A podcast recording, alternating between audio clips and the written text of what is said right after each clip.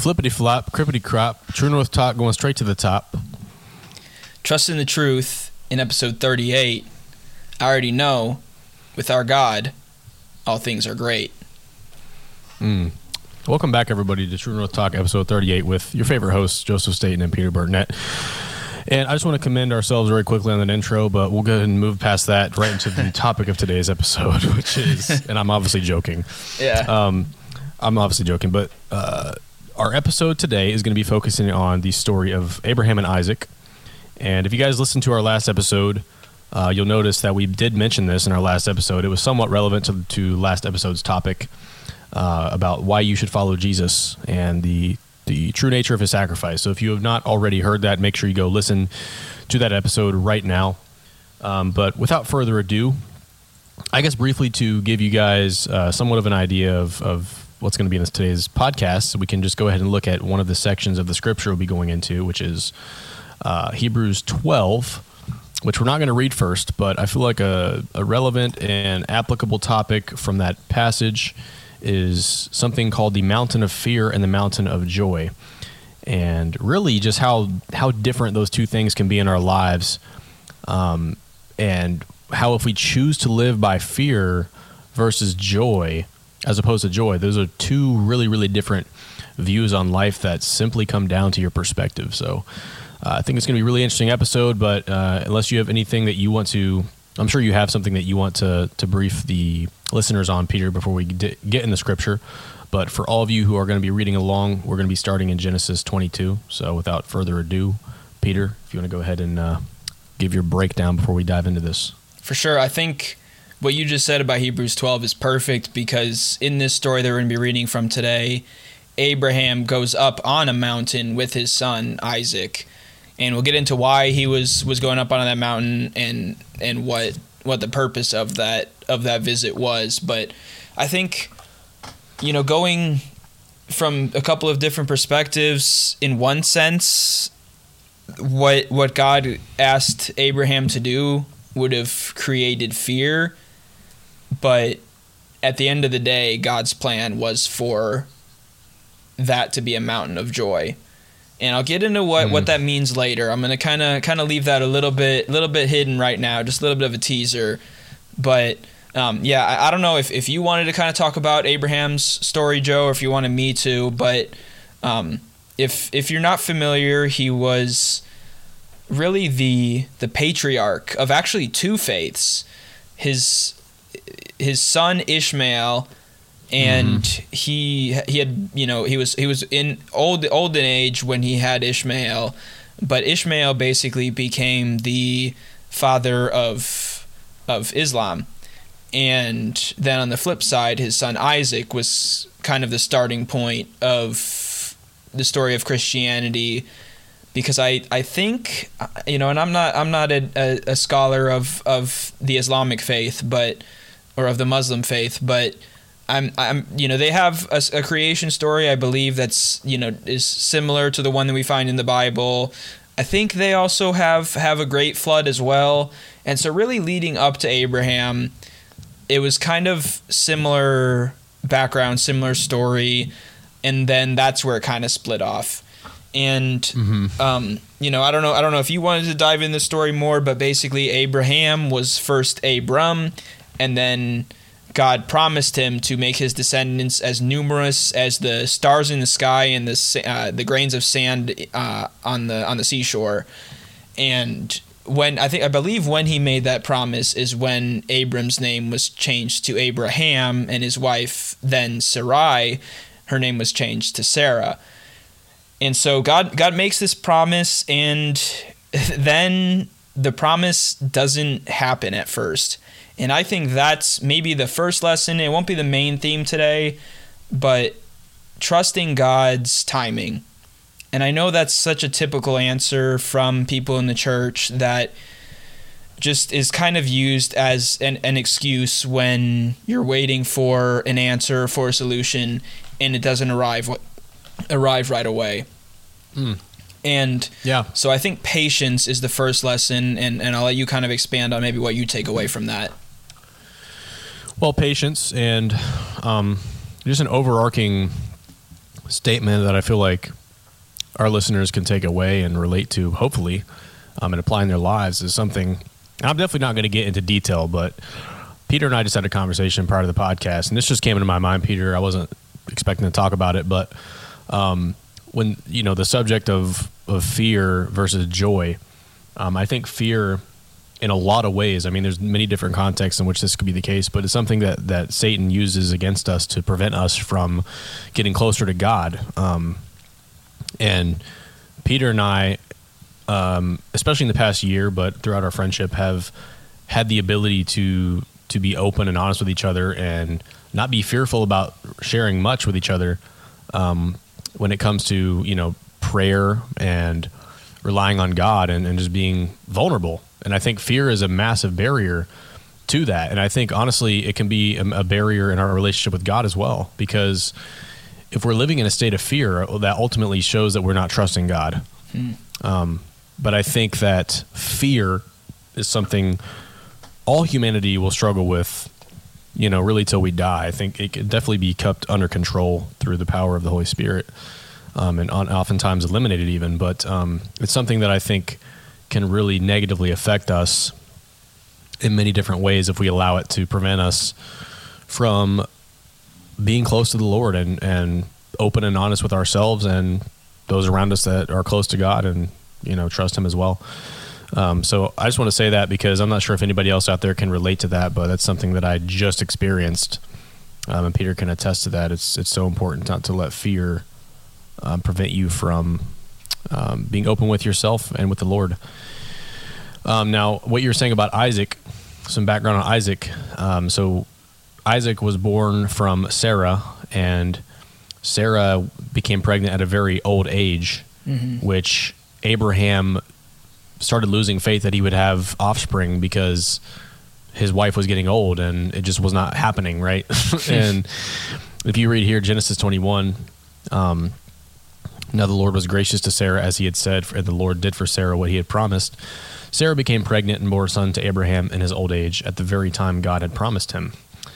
Uh, Abraham gave the name, the name Isaac to the son Sarah bore him. When his son Isaac was eight days old, Abraham circumcised him as God commanded. Abraham was a 100 years old when his son Isaac was born to him.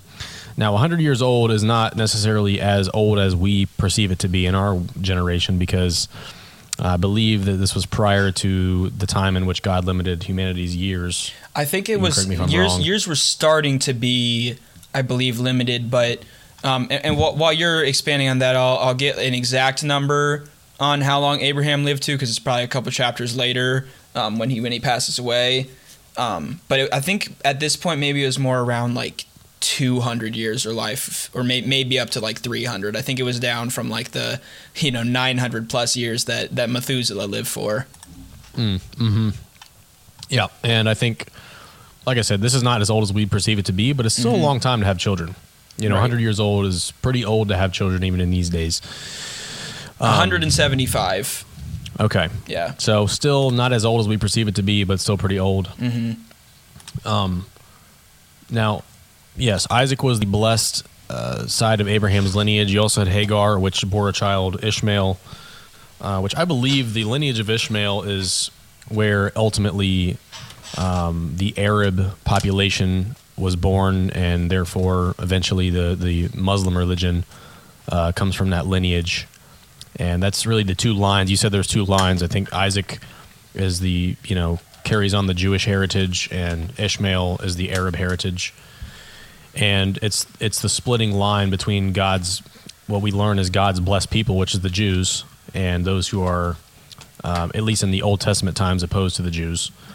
Um, now, fast forwarding to today's scripture, we're going to go ahead and read when God tested Abraham and as I was saying in my earlier example, um, and I'm curious, Peter, before we go into this difference between fear and joy and just this story, if you have any any ideas or stories or any examples in which fear can prevent you um, from from growing in your relationship with God. Any ideas on that?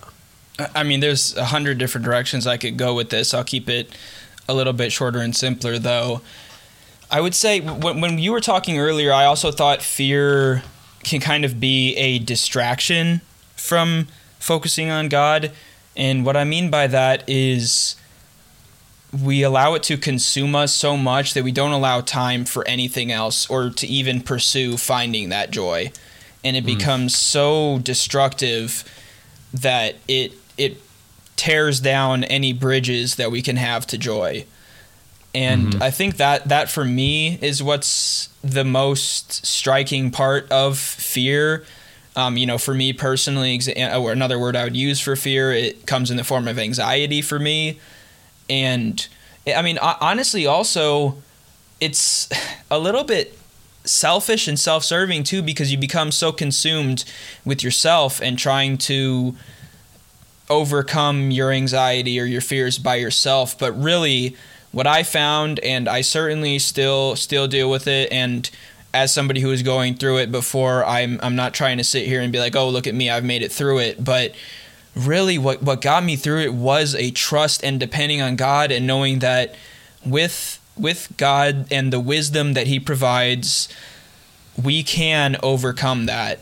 And and the wisdom for for me was just realizing we are in control of our own minds. And obviously i was able to pull some things from from worldly perspectives like our our book that we've mentioned a lot think and grow rich but really by by doing that the kind of the the teachings that come from that book and approaching it from a biblical god first perspective that's what turns fear into joy. Because then you i'm not going to say you no longer feel any fear that you see it but it becomes a much smaller part of your focus. And you're able then it's almost like like if you have a cloudy windshield you know whether it's ice or just fog or something and you have bad wiper blades it's and i would say bad wiper blades are represented by a, a worldly perspective of trying to to get rid of of one problem with with even more problems it's it's like using mm. wiper blades that are still frozen over and you just try to you try to use those to scratch off the ice and it just makes the problem even worse and makes your vision even more blurry but if yeah. you replace those bad wiper blades with good ones with with you know that that reliance on God then you're able to to clear those clear that windshield and be able to see clearly and be able to instead of seeing a cloudy vision being like oh what's what's happening I, I don't know what's going on I, I can't focus on anything you then realize, oh, I'm in I'm in much better hands than I thought I was. I can see what's going on. I have somebody backing me that is literally the most powerful being in the universe. And so knowing that we have that power is I would say the key to turning fear into joy.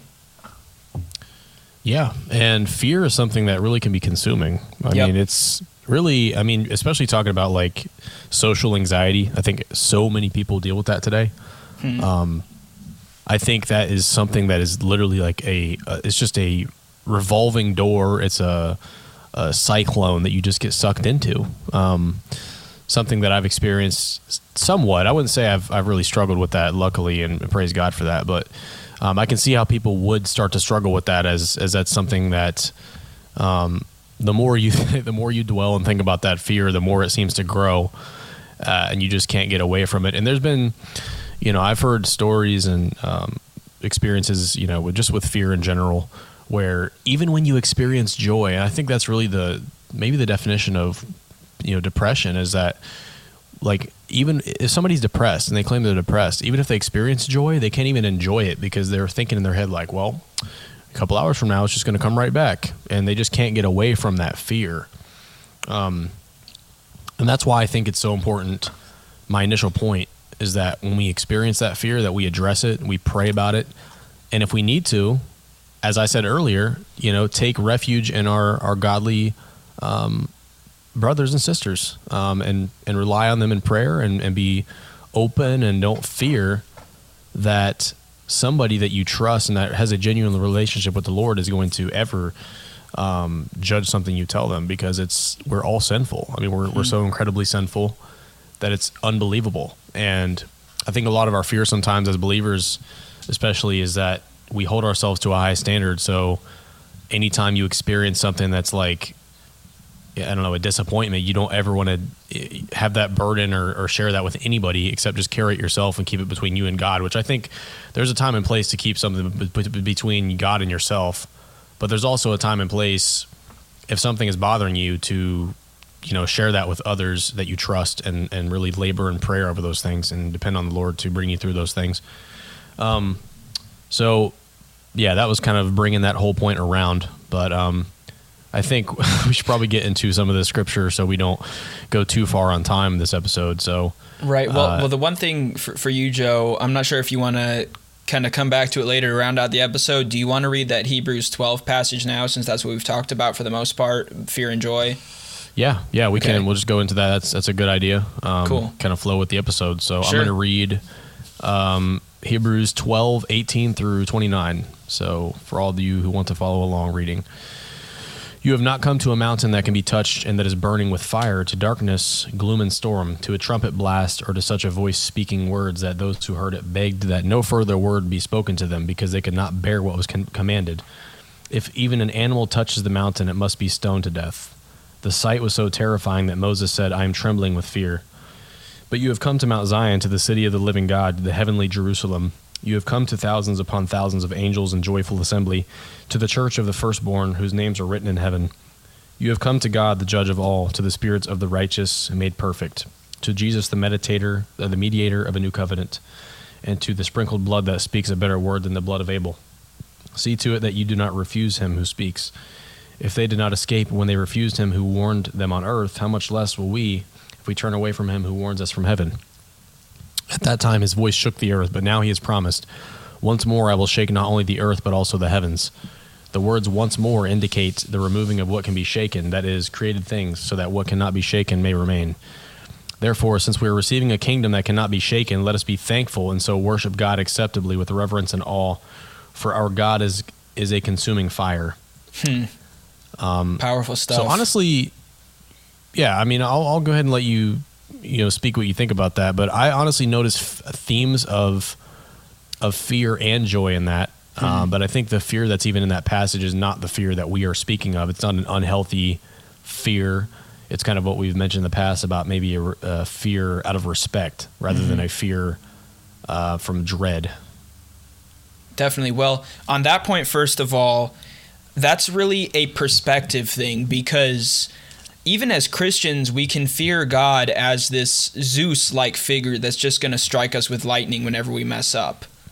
And so I think that's kind of what it's talking about here. Like you said, Joe, it's realizing that from the changing your perspective that this isn't a fear that we need to be shaken by or that that leads to darkness, gloom and storm like it says here. But it's it's instead and it's it's such a beautiful contrast here, especially 18 through 21 verses 22 through 24. I just I just love how 21 ends with the sight was to- so terrifying that Moses said, "I am trembling with fear," and then how it quickly like that switches to, "But you have come to Mount Zion, to the city of the living God, the heavenly Jerusalem." Thousands upon 1000s of mm-hmm. angels in joyful assembly, the church of the firstborn, names written in heaven, God, the judge of all, spirits of the righteous made perfect, Jesus, the mediator of a new covenant, and to the sprinkle, sprinkled blood that speaks a better word than the blood of Abel.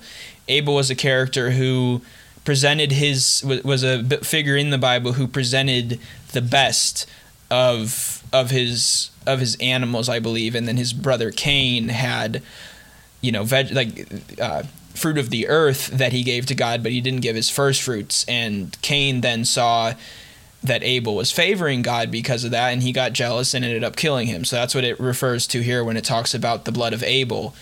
And so it's it's that I think that's another thing here talking about how the blood of Jesus provides first of all a new covenant, so we no longer have to sacrifice animals like they did in the Old Testament, but it shows that his blood was pure and that his sprinkled blood speaks a better word than the blood of Abel. So again, a couple of points that I took out of it, but I think the the, the best thing for me as somebody who loves both writing and reading, you know, cr- creative literature is that contrast between especially the first three verses and then the next three. Um, or the first four and then the next three. But again, just a beautiful passage, and I love how how 28 and 29 ends. Therefore, since we are receiving a kingdom that cannot be shaken, let us be thankful and so worship God acceptably with reverence and awe. for our God, and this is my most my, my, my most favorite part is God is a consuming fire, and that's not a fire that we should be terrified by, but that we should have reverent fear for. Yeah, and uh, I'm reading my study Bible here. It says Mount Zion, the city of the living God, the heavenly Jerusalem. These are synonyms for heaven itself. Mm-hmm. Exactly. Uh, for the description of the abode of God, the city of Jerusalem in heaven. And then the blood of Abel reference. It says the blood of Abel's sacrifice only provided a temporary covering, but Christ's Hmm. blood sacrifice declares eternal forgiveness. And And that was also that was that was one of the original sins too. Aside from the eating the fruit, just quickly and, and sorry sorry to interrupt, but that was one of the original sins too. I mean, that was the first murder in recorded history, and and like you said from from the study Bible, it was temporary, and I imagine maybe that's that's why the you know the the Jewish people began sacrificing animals. Um, they were I mean they were commanded by God to do so, but yeah, just ve- very interesting out of out of the study Bible there for sure. Yeah. And I don't know, there's always a few interesting ties with when you're reading things like this. Like Abel, there's probably many reasons why he was mentioned there. Um, but as I said, I think there's a distinction even with fear. We're talking about fear. Uh, I think that there's such thing as healthy fear.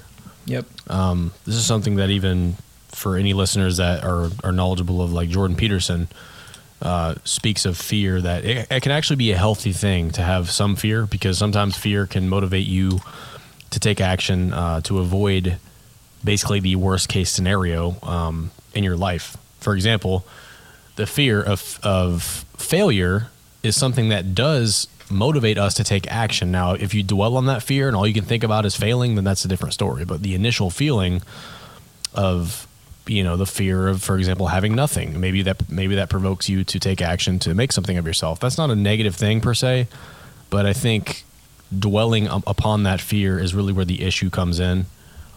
Um, even moses' fear here in verse 21 i am trembling with fear. That fear is something that is you know even in that moment it's not something that he's necessarily dwelling on. It's just the fear of god which is respect. In the same way that um, this may be a watered down analogy somewhat, but I feel like modern day, and whether it's warranted or not, in the same way that you'd be fearful if the FBI was at your door. Like in that moment, it's a fear out of respect because you know that agency and what it represents. It's a serious um, authority figure in our country, in the same sense that God is the ultimate serious authority figure in our lives. So I, I do think there's a distinction between unhealthy and healthy fear. Um, before we read this main passage here, but uh, do you want to split up 22, Genesis 22? Definitely. And I'm not going to add anything else. Just one quick comment before we get into the reading, and I'll let the the, the scriptures speak for itself. But I think this Abraham's attitude here is a picture of what fear should look like. Because I'll bet when Abraham is was issued the command that we're about to read here, he was terrified. Hmm. So do you just want to have it though, or read the Uh, first? what, read 22? Yeah, like read first eight verses or something, and then I'll take the other the second half. Yeah, I'll Okay. go 1 through 8, 22, 1 through 8, Genesis 22. Sometime later, God tested Abraham. He said to him, Abraham, here I am. Then God said, Take your son, your only son, whom you love, Isaac, and go to the region of Moriah. Sacrifice him there as a burnt offering on a mountain I will show you. Early the next morning, Abraham got up and loaded his donkey. He took with him two of his servants and his son Isaac. When he had cut enough wood for the burnt offering, he set out for the place God had told him about. On the third day, Abraham looked up and saw the place in the distance. He said to his servants, Stay here with the donkey while I and the boy go over there. We will worship, and then we will come back to you. Abraham took the, word, the wood for the burnt offering and placed it on his son Isaac, and he himself carried the fire and the knife. As the two of them went on together, Isaac spoke up and said to his father, Abraham, Father? Abraham replied, Yes, my son. The fire and wood are here, Isaac said, but where is the lamb for the burnt offering? Abraham answered, God himself will provide the lamb for the burnt offering, my son. And the two of them went on together. Re- read through Oh. verse ten because I think that's an even better like cliffhanger cliff, cliffhanger point. the cliffhanger. Right, I got you. um, when they reached the place God had told them about, Abraham built an altar there and arranged the wood on it. He bound his son Isaac and laid him on the altar on top of the wood.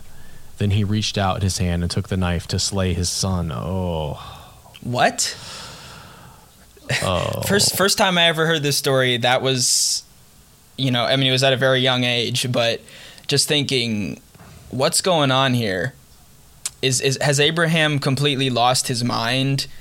Is do we serve a God who gives us ridiculous commands to to kill our own son? Mm. It's it's definitely, you know, from from the outside looking in, it's a disheartening story to read, but I think it just shows. First of all, we'll see here what God's plan is in this situation, but and if you want to expand on it more, I'll I'll let you take it if you want to. But just think about what we referenced earlier about you know what like probably 70 years of his life, maybe 80 years of his life, Abraham is waiting for a son and he did have one with with Hagar with his son Ishmael, but that son has now been you know sent away and he no longer gets you know he's lost that son basically already not not to death but to separation and exile really and so think from abraham's perspective here and, and god even says it in, in verse 2 take your son your only son whom you love isaac and go to the region of moriah sacrifice him there as a burnt offering on a mountain i will show you I mean, Joseph, Mm. neither one of us are fathers yet. But just think about, you know, in, you know, whether it's a decade from now or 15 years from now or, or maybe sooner, if you do have a son and you were given this command, that would create, it would be very difficult to keep that from creating an unhealthy fear of God. Mm. Yeah, and I do want to note really quickly um, some interesting parallels. I'm not sure if Mhm. you picked up on, Oh, yeah. But um, then God said, "Take your son, your only son, whom you love." Obviously, God's son, Jesus, his only son. Uh, sacrifice him there as a burnt offering. I will show you. And then on the third day is Hmm. when Abraham went and took Isaac up to sacrifice him. Which again, we know Jesus rose again in three days. Uh, that number three is comes up quite a bit in the Bible. Um, and I don't know if you noticed this, but to me, it was just very visceral. You know, when Isaac says, "Father, where is the lamb for the burnt offering?" Like, I can't imagine being in that position as a father, Hmm. and you know what you're about to do with your son, and he's asking you, like, "Dad, where's where's the sacrifice?" And it's him. Oh, that just makes me sick thinking about that. Yeah. Um, One an, another parallel too here, because you did a great job expanding on those first ones, and that's kind of something that we talked about in in our last episode, actually, near near the end of the episode, probably the last like 10, 15 minutes or so, was uh, this gives us a picture. And again, there's no real way to, to understand it in human terms, what it would have felt like for God when Jesus was crucified. But we get that picture here. I mean, these are the emotions that God the Father would would have felt. And it's it's a little different because Jesus knew that he came to earth to be this sacrifice. Obviously Isaac did not know. Um, but then the other parallel that I was going to reference as well is God himself will provide the lamb for the burnt offering, my son. And for years and years and years, the that was literal lambs or, or other animals that were sacrificed at the temple. But the ultimate and and he's he's given this name in the Bible. He's he, it's kind of interesting. He's both the good shepherd, but he's also the lamb of God. And that's where I would say that originates from is he was the ultimate, the comprehensive, the end all be all burnt offering was Jesus Christ when he came to this earth and lived a perfect life and then died on a cross. And so I Mm. think it's just, like you said, beautiful parallels here. Um, that, especially after the conversation we had in the la- last episode, have just such a deeper meaning now. and it's it's just it's an amazing story to read, especially with the idea in mind of of what what Jesus came to do and what his sacrifice means for us.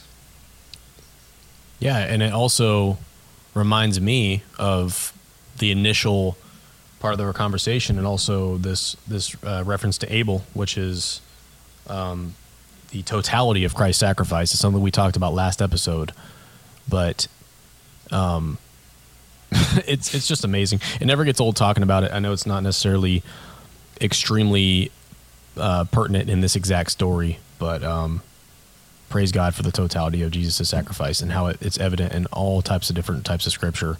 Mm. Even the very first book here in Genesis. Yep. Isn't that incredible? Yeah.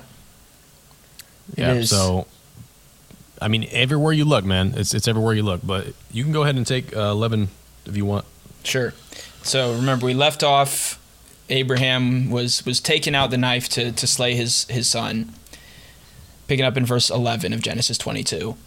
But the angel of the Lord called out to him from he- heaven, Abraham, Abraham, here I am, he replied. Do not lay a hand on the boy, he said. Do not do anything to him. Now I know that you fear God, because you have not withheld from me your son, your only son. Abraham looked up, and there in the thicket he saw a ram caught by its horns. He went over and took the ram and sacrificed it as a burnt offering instead of his son. So Abraham called that place, The Lord will provide. And to this day it is said, On the mountain of the Lord it will be provided. The angel of the Lord called to Abraham from second from heaven a second time and said, I swear by myself, declares the Lord, that because you have done this and have not withheld your son, your only son, I will surely bless you and make your descendants as numerous in the stars as the stars in the sky and as the sand on the seashore. Your descendants will take possession of the cities of their enemies, and through your offspring all nations on earth will be blessed, because you have obeyed me. Then Abraham returned to his servants, and they set off together for Beersheba, and Abraham stayed in Beersheba. What do you think about the uh, the how the angel responds to Abraham?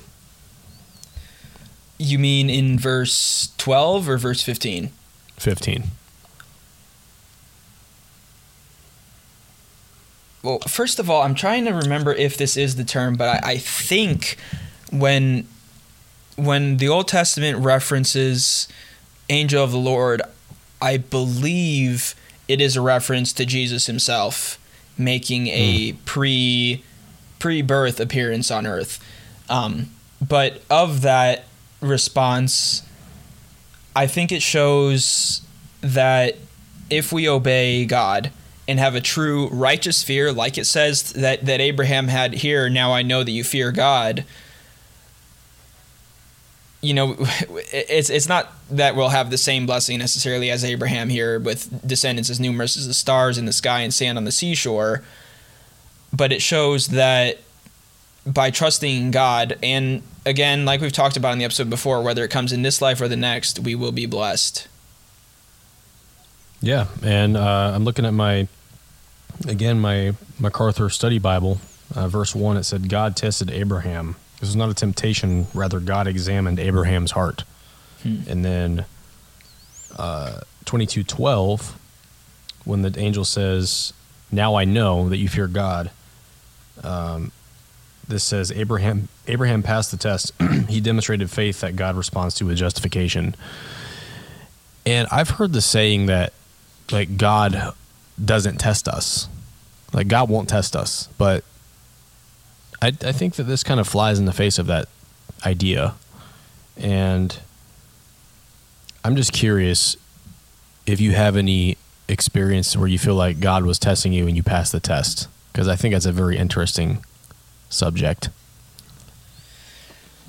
Well, I, th- I think it's a simple answer would be and I'll try to see if I can maybe think of a specific story or example, but I feel like it's on a on a day to day basis. We're constantly tested.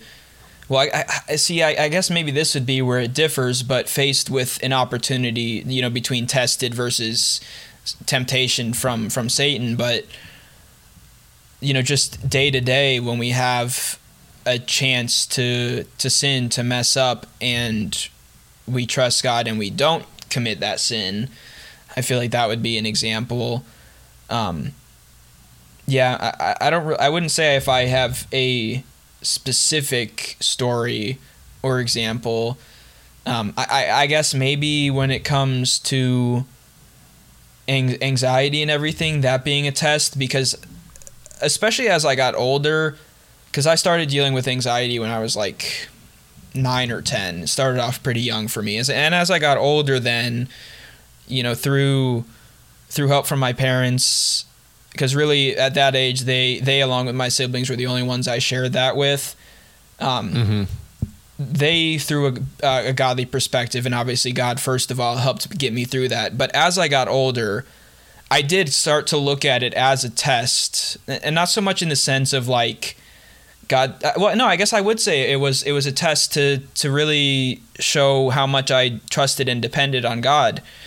And I, I also look at it from the perspective of it's a test because when you do better in a certain test, you're then able to help others do a test. I mean, just like if you know for if, if you have like a, a younger sibling who takes maybe the same class as you, you can maybe kind of help them know what to expect either on tests or just kind of in a class overall. But, um, you know, that's, that's kind of how I looked at dealing with anxiety allows, it allows me now to help other people who deal with it and also has strengthened my resolve when I deal deal with it as well. But yeah, I would say that actually is probably the example that I would say for when I was tested because it really developed my trust in the truth, in God's truth, and just His power through through tests and trials.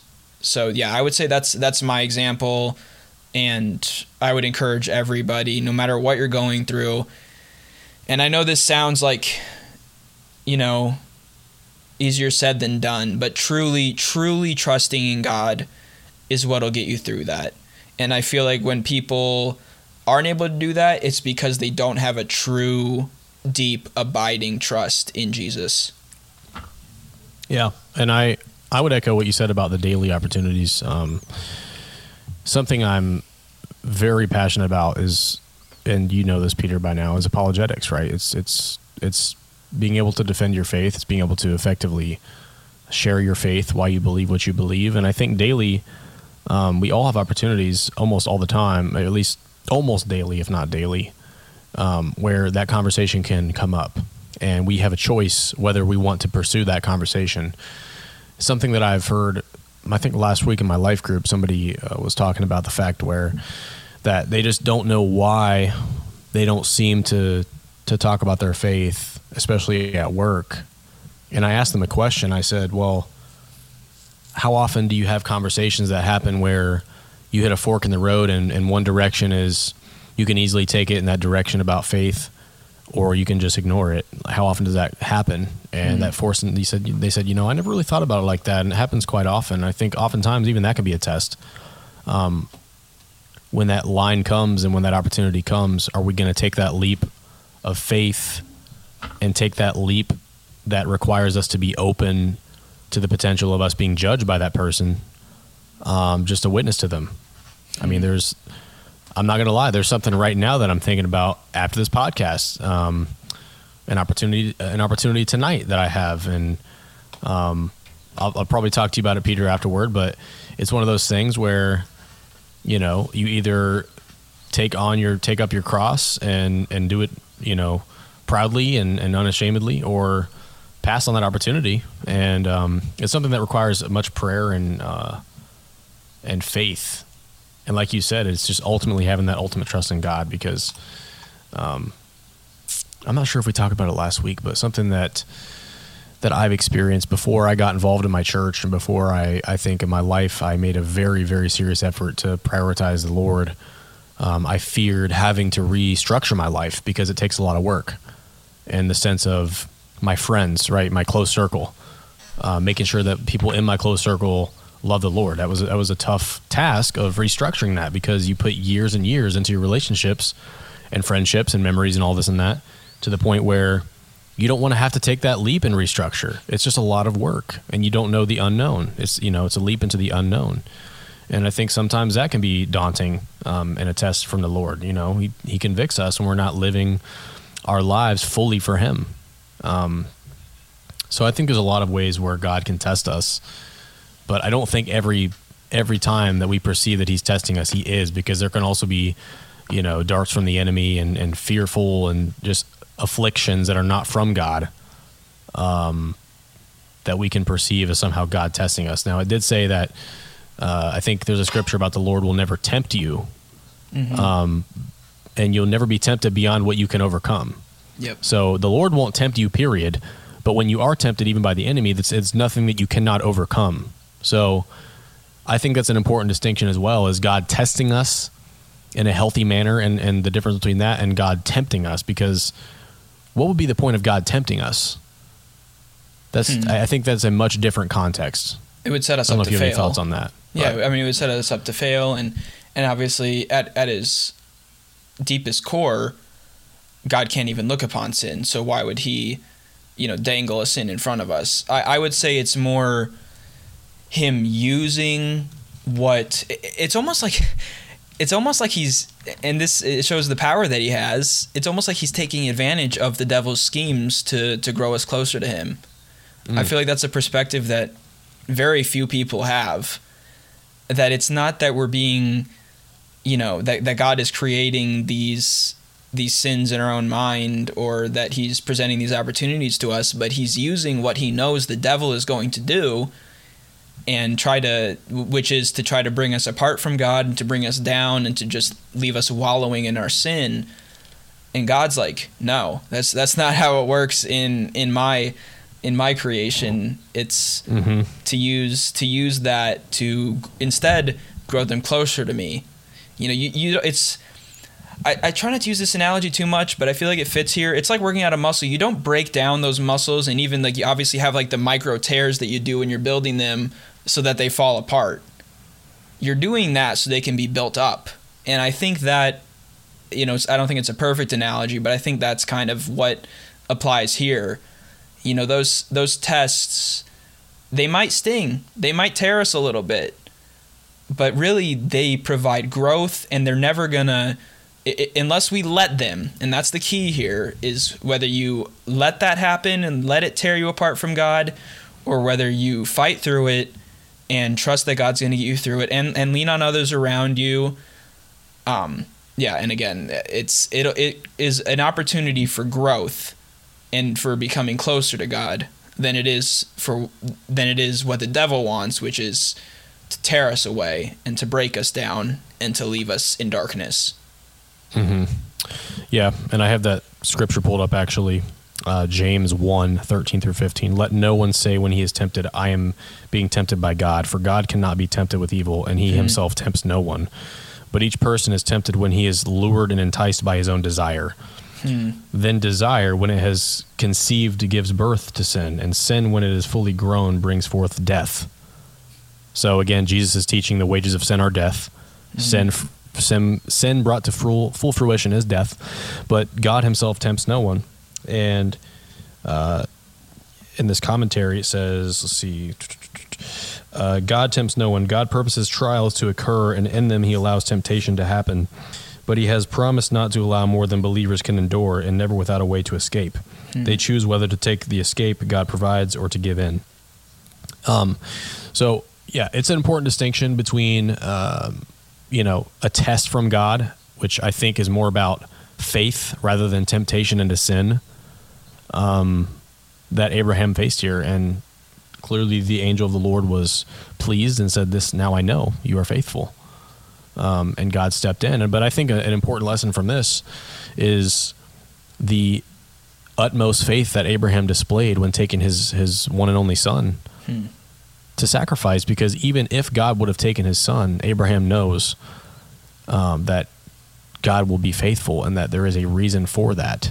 As gruesome and as crazy as that sounds, that is the reality of the God we serve is that the most terrible circumstance he can use for good. That's kind of I think what you were saying a little bit there earlier too. But Yeah. Very well said. And yeah, that that that James passage was a really good poll to to reference. Um, but if you're ready, I'm ready to dive into this Hebrews 11 8 through 20 passage because I feel like it gives us a little bit a little bit more additional supplemental information about what Abraham's faith looked like and what some of the results of that were. Yeah, definitely. Just really quickly, I'm going to read this other section from James because it's about the testing of our faith, and we can go into Hebrews right after that. But I think it's Yeah. relevant. I'll read Hebrews. This is just James 1. Uh, James, a servant, servant of God and of the Lord Jesus Christ, to the 12 tribes in the dispersion of in the dispersion greetings. Count it all joy, my brothers, when you meet trials of various kinds, for you know that the testing of your faith produces steadfastness, and let steadfastness have its full effect, that you may be perfect and complete, lacking in nothing. So, just really quickly on that, and we can get right into Hebrews. Um, I do think that kind of speaks to me, and we've talked about it before, but just the, the effect of momentum in our lives and being proactive. And even when we feel like we're we're good with our relationship with God, um, remaining proactive and on the offense to maintain that positive momentum and that discipline with the Lord. Um, because as it as you overcome those tests, it give you it gives you ultimate confidence. The further you become and the, and you further yourself from sin, the more confident you are to overcome that sin. Um, and as it says, for you know that, that the testing of your faith produces steadfastness, right? It it it's gives us confidence and momentum. So I think that's an important takeaway here to to throw in here in the discussion. Uh, but if, unless you have any comments on that, you can read Hebrews or or give some thoughts. Yeah, I, I, I had something on on what you were talking about. Um, Momentum. yeah, momentum and there's kind of a second point in there, maybe. Well, maybe come back to it, but Yeah. you can go to Hebrews and see if it comes back. Definitely. Um, so this is Hebrews 11 verses 8 through 20. By faith, Abraham, when called to go to a place he would later receive as his inheritance, obeyed and went, even though he did not know where he was going. And so th- this talks about another part of Abraham's story, actually, that we didn't reference, and it'll say here he he left as he left his home country where he was from trusting God to provide for him when he went there. So I'm glad I'm glad I chose this passage because I completely forgot about that part of Abraham's trust in God. Picking back up in verse 9. By faith he made his home in the promised land like a stranger in a foreign country. He lived in tents as did Isaac and Jacob who were heirs with him of the same promise. For he was looking forward to a, to the city with foundations, whose architect and builder is God. And by faith, even Sarah, who was past child- childbearing age, was enabled to bear children because she considered him faithful who made the promise. And so from this one man, and he is as he as good as dead, came descendants as numerous as the stars in the sky and as countless as the sand on the seashore. Thousand, uh, you know, 2,000, 3,000 years later, the promise that God made to Abraham came true. That's my own thoughts. Back to verse 13. All these people were still living by faith when they died. They did not receive the things promised, they only saw them and welcomed them from a distance, admitting that they were foreigners and strangers on earth. People who say such things show that they are looking for a country of their own. If they had been thinking of the country they had left, they would have had opportunity to return. Instead, they were longing for a better country, a heavenly one. Therefore, God is not ashamed to be called their God, for he has prepared a city for them. By faith, Abraham, when God tested him, offered Isaac as a sacrifice.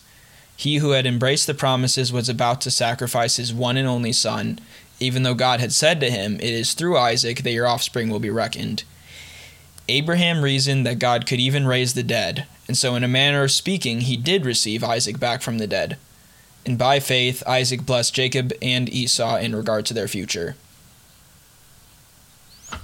Mm. I've got a t- couple takeaways if you want to go first, and then I'll either add or um, just, yeah, add, add to whatever you have to say. Well, again, the very beginning, as you said, something we nef- didn't necessarily touch on as much, but it's still a common theme here is um, oh, being o- obe- obedient. Excuse me, obedient.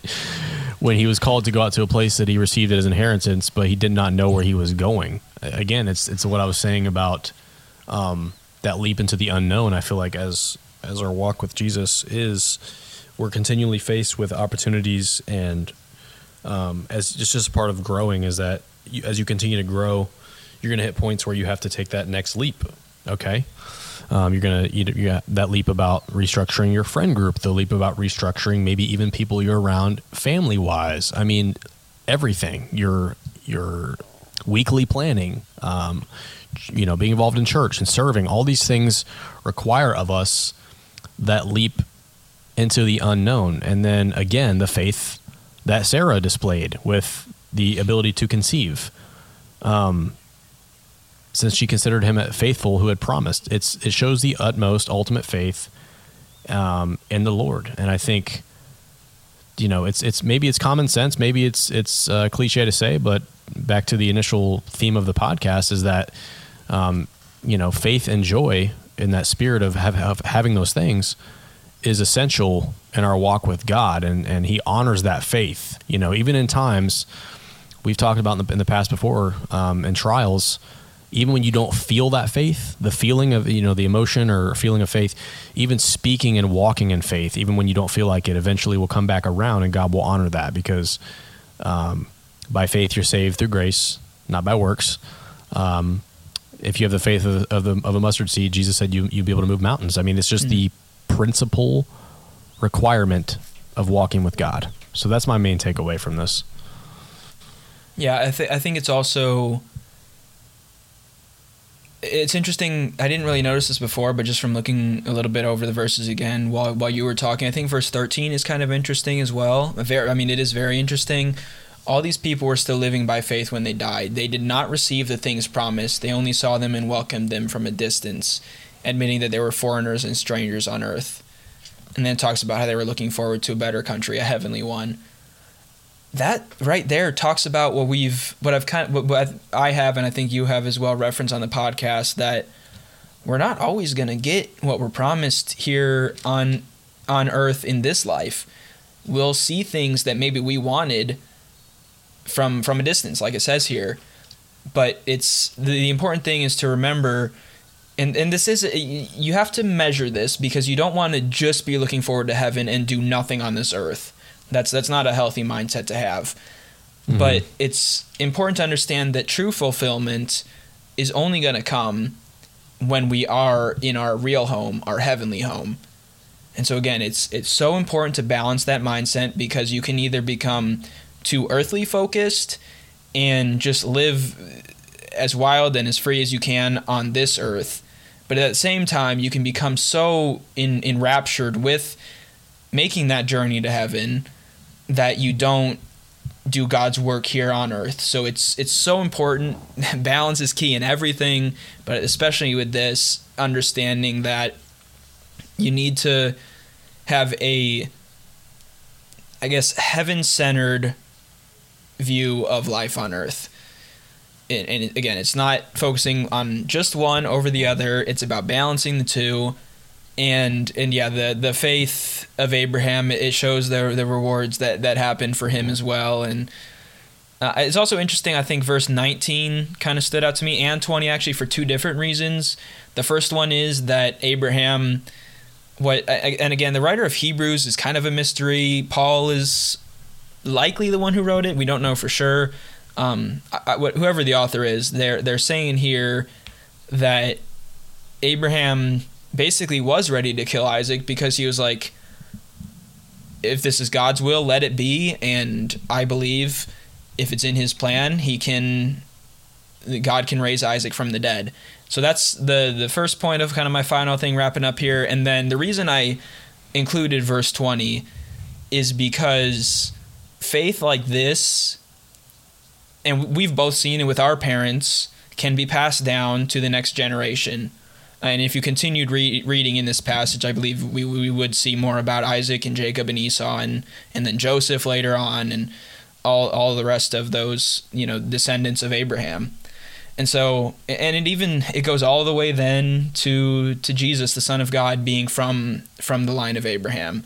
It shows that passing that along, and this is what we kind of talked about, obviously with my dad last, in last week's episode is, you know, it benefits future generations if we live out our faith and teach teach our children to live out that faith as well. So beautiful picture I think to just kind of wrap up, you know, my thoughts on this passage. Yeah, I, I wouldn't. I can't say it better myself. Um, and another topic, really, that I think you and I will face in the future um, is like you're saying about your dad, you know, we talked about last week, and the responsibility of us as fathers to lead our household and lead our, our wives and families. Um, there's going to be moments in our lives where, you know, we feel like Abraham did, where he didn't know necessarily where he was going, hmm. but he trusted God's guidance. And um, I almost think that that is something where you have to be in touch with the Holy Spirit and be in this, on the same page as God if you're going to like be able to listen to him and know where he's leading you. Because back to the initial point of fear, if Abraham would have feared all these outcomes, there's no way that he would have seen clearly and he probably wouldn't have obeyed God, right? He probably wouldn't even have taken his son up there if he was thinking about, well, what's going to happen if Isaac dies? What's going to happen um, if if this or that? You know, all these different outcomes. He wouldn't have been able to see clearly and even trust God to follow his direction. And I think the oxymoron in that analogy is in our lives, you know, a certain way that this has been said in our conversations in the past is that the obstacle is the way. And oftentimes, what seems to be the most like hard, impossible path ends up being the way that God wants you to go. Mm. And I think, like I said, you have to be in tune with the Holy Spirit and you have to trust God, and that's that comes from a spirit of faith and joy and not fear. I think fear can literally block, hmm. you know, can block you in a lot of ways from being in communication with God. I forget what scripture it was, but it was something of, is you know, if you lack faith, God can't even hear your prayers because you're so fearful that there's no point of even praying. It's like you're talking to that wall right there. You don't even think that God will hear you. Hmm. So, um, in many different aspects, I think that the spirit of faith is required of us as Christians to lead our lives, but especially um, with you and I, Peter, and all the men listening to the podcast as men. Um, one day to lead our families. If you're already a, a husband or father right now, um, you're, you're already experiencing that right now. But I think it's just a higher calling on us believers. And Abraham displayed that faith, and um, it's just a beautiful story and picture for us to be able to uh, try to mimic in our lives. Um, and a reminder for us when we face hard times and, and indecisive, maybe tough situations that don't seem ex- extremely clear to trust the Lord, depend on Him, and, and trust that He will lead us in the right direction. So those are my thoughts on that whole passage and really the the, the podcast as a whole.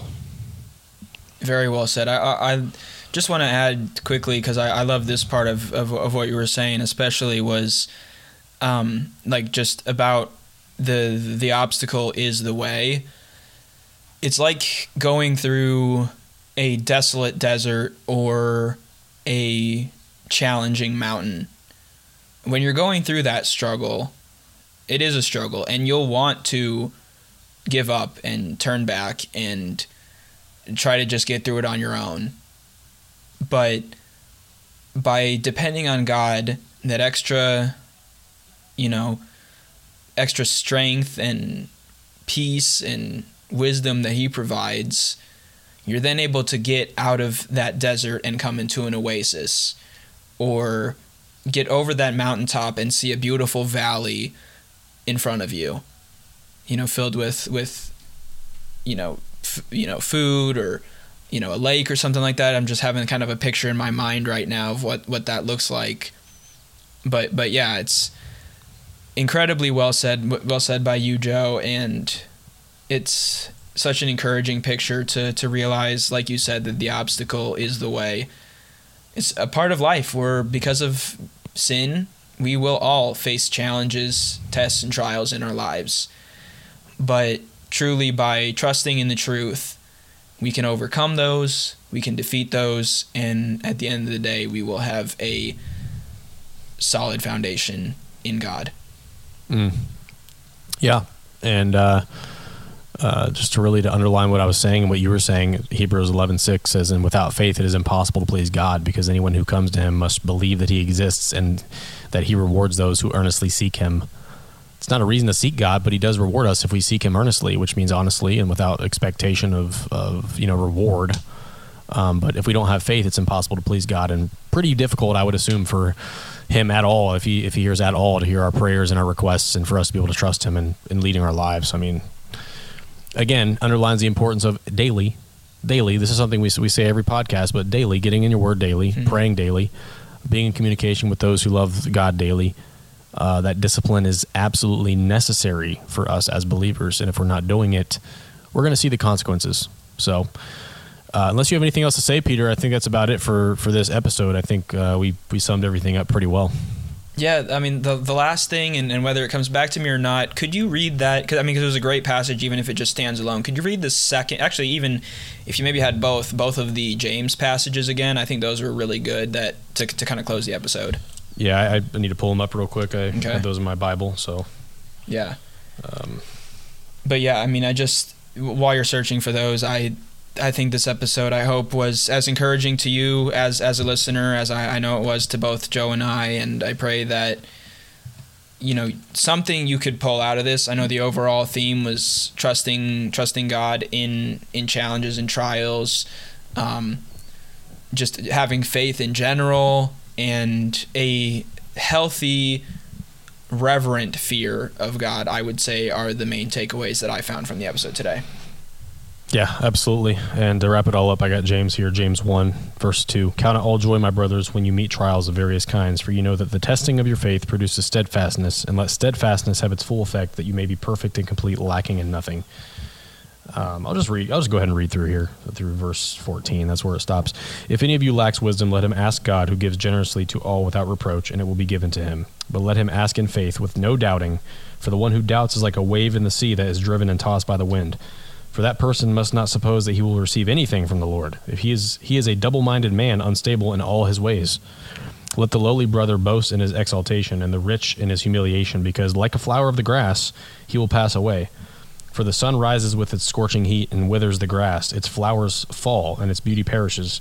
So also will the rich man fade away in the midst of his pursuits. Blessed is the man who remains steadfast under trial, for when he has stood the test, he will receive the crown of life which God has promised to those who love him. Let no one say when he is tempted, I am being tempted by God, for God cannot be tempted with evil, and he himself tempts no one. But each person is tempted when he is lured and enticed by his own desire. Then desire, when it has conceived, gives birth to sin, and sin, when it is fully grown, brings forth death. So I think an important note, first of all, faith, obviously underlining that, number one. Uh, number two, having joy when you're tested, as it is from the Lord, as long as it's not temptation. And number three, um, let's see, uh, stopping sin at its root, which is at the desire level. We're, we are human beings. Occasionally, our flesh will try to rise up, and that desire may rise, but it's at the desire level that you cut that out, and you don't let it. You don't let it mold. You don't let it grow into the action, which is sin. And when sin is fully grown, it brings death. Mm-hmm. So, cutting that sin out at the desire level is what we need to do as believers. But I do think that's a good way to wrap everything up, Peter. So, uh, with that being said, would just, you like to pray? Yeah, and, and, and one, I, guess I'll just in, incorporate it in, into the prayer here to, to close it out. Uh, I'm glad I'm glad you reread that because it did come back to me. Lord, uh, I just want to thank you for an incredible conversation with Joe that I pray impacted at even just one person. Like we always say, God, because the angels rejoice when one person comes to you. And to, to start before I forget it, forget it again, I pray that we would realize that the sinful desires that we have, well, yeah, we could say they're they're sourced originally from the devil. They are desires of our own heart, Lord. So I pray that you would help both Joe and I and everybody listening to not fall into the trap that as human beings we almost always fall into and that's shifting the blame always quick to to find somebody else to blame when when we mess up or when we're we're going through a trial or something, Lord. Um, but I pray that we would take ownership of when we when we mess up, and uh, but also, Lord, to to understand that you're the one who gets us through those and to to praise you and give honor when it's where it's due when we are able to avoid those sins and lord i just just want to wrap it up with just praying for, for all that we talked about today, that we would have the faith faith of Abraham, that we would have the fear of Abraham, again, not a fear of terror or just feeling that you're gonna oppress us because that's not who you are, God, but understanding that you do have power. You are you are omnipotent, uh, omnipotent, and so Lord, I just I, I pray for for everybody who who listened to this episode that that you would be just on their hearts and on their minds daily and that you would continue to use Joseph and, and I not so we can build ourselves up or so we can bring honor to our name, but that we would bring honor to your name and impact the world for you. Lord, I want to echo everything Peter said, and uh, just again thank you for the ability to speak um, the truth to people who this may reach. Lord, I pray that it would reach somebody who needs to hear it. Um, if not multiple people, I pray that you continue to guide Peter and I's conversation as time goes on, um, and just really remind us, Lord, as you said in your word, um, through the confidence of Abraham and and his faith and ultimate faith in you, even to the point of sacrificing his own son, which is unbelievable. I pray that we'd apply that faith to our lives in every area uh, that we possibly can. And also, God, just re- being reminded that faith is required and we can't be, you know, we can have doubt, but it's important that we overcome those doubts and not let the doubt to rule our minds. Um, and that it is necessary that we have faith in order, in order to live for you, Lord. And uh, just really praise you for our trials and our tests um, as they build our faith and our steadfastness, as James, as it says in James. Again, praise you for this day, for the podcast. Um, so grateful for just the ability to, to speak the word and truth to others. In Jesus' name, I pray. Amen. Amen. Well, that wraps up episode 38. If you guys made it this far, we are truly appreciative. Make sure you like and rate the podcast. As always, share this with somebody who needs to hear it. And with that being said, this is your host, Joseph Staten, signing out. Peter Burtonette signing out. We, we'll see y'all next week. Peace. Peace.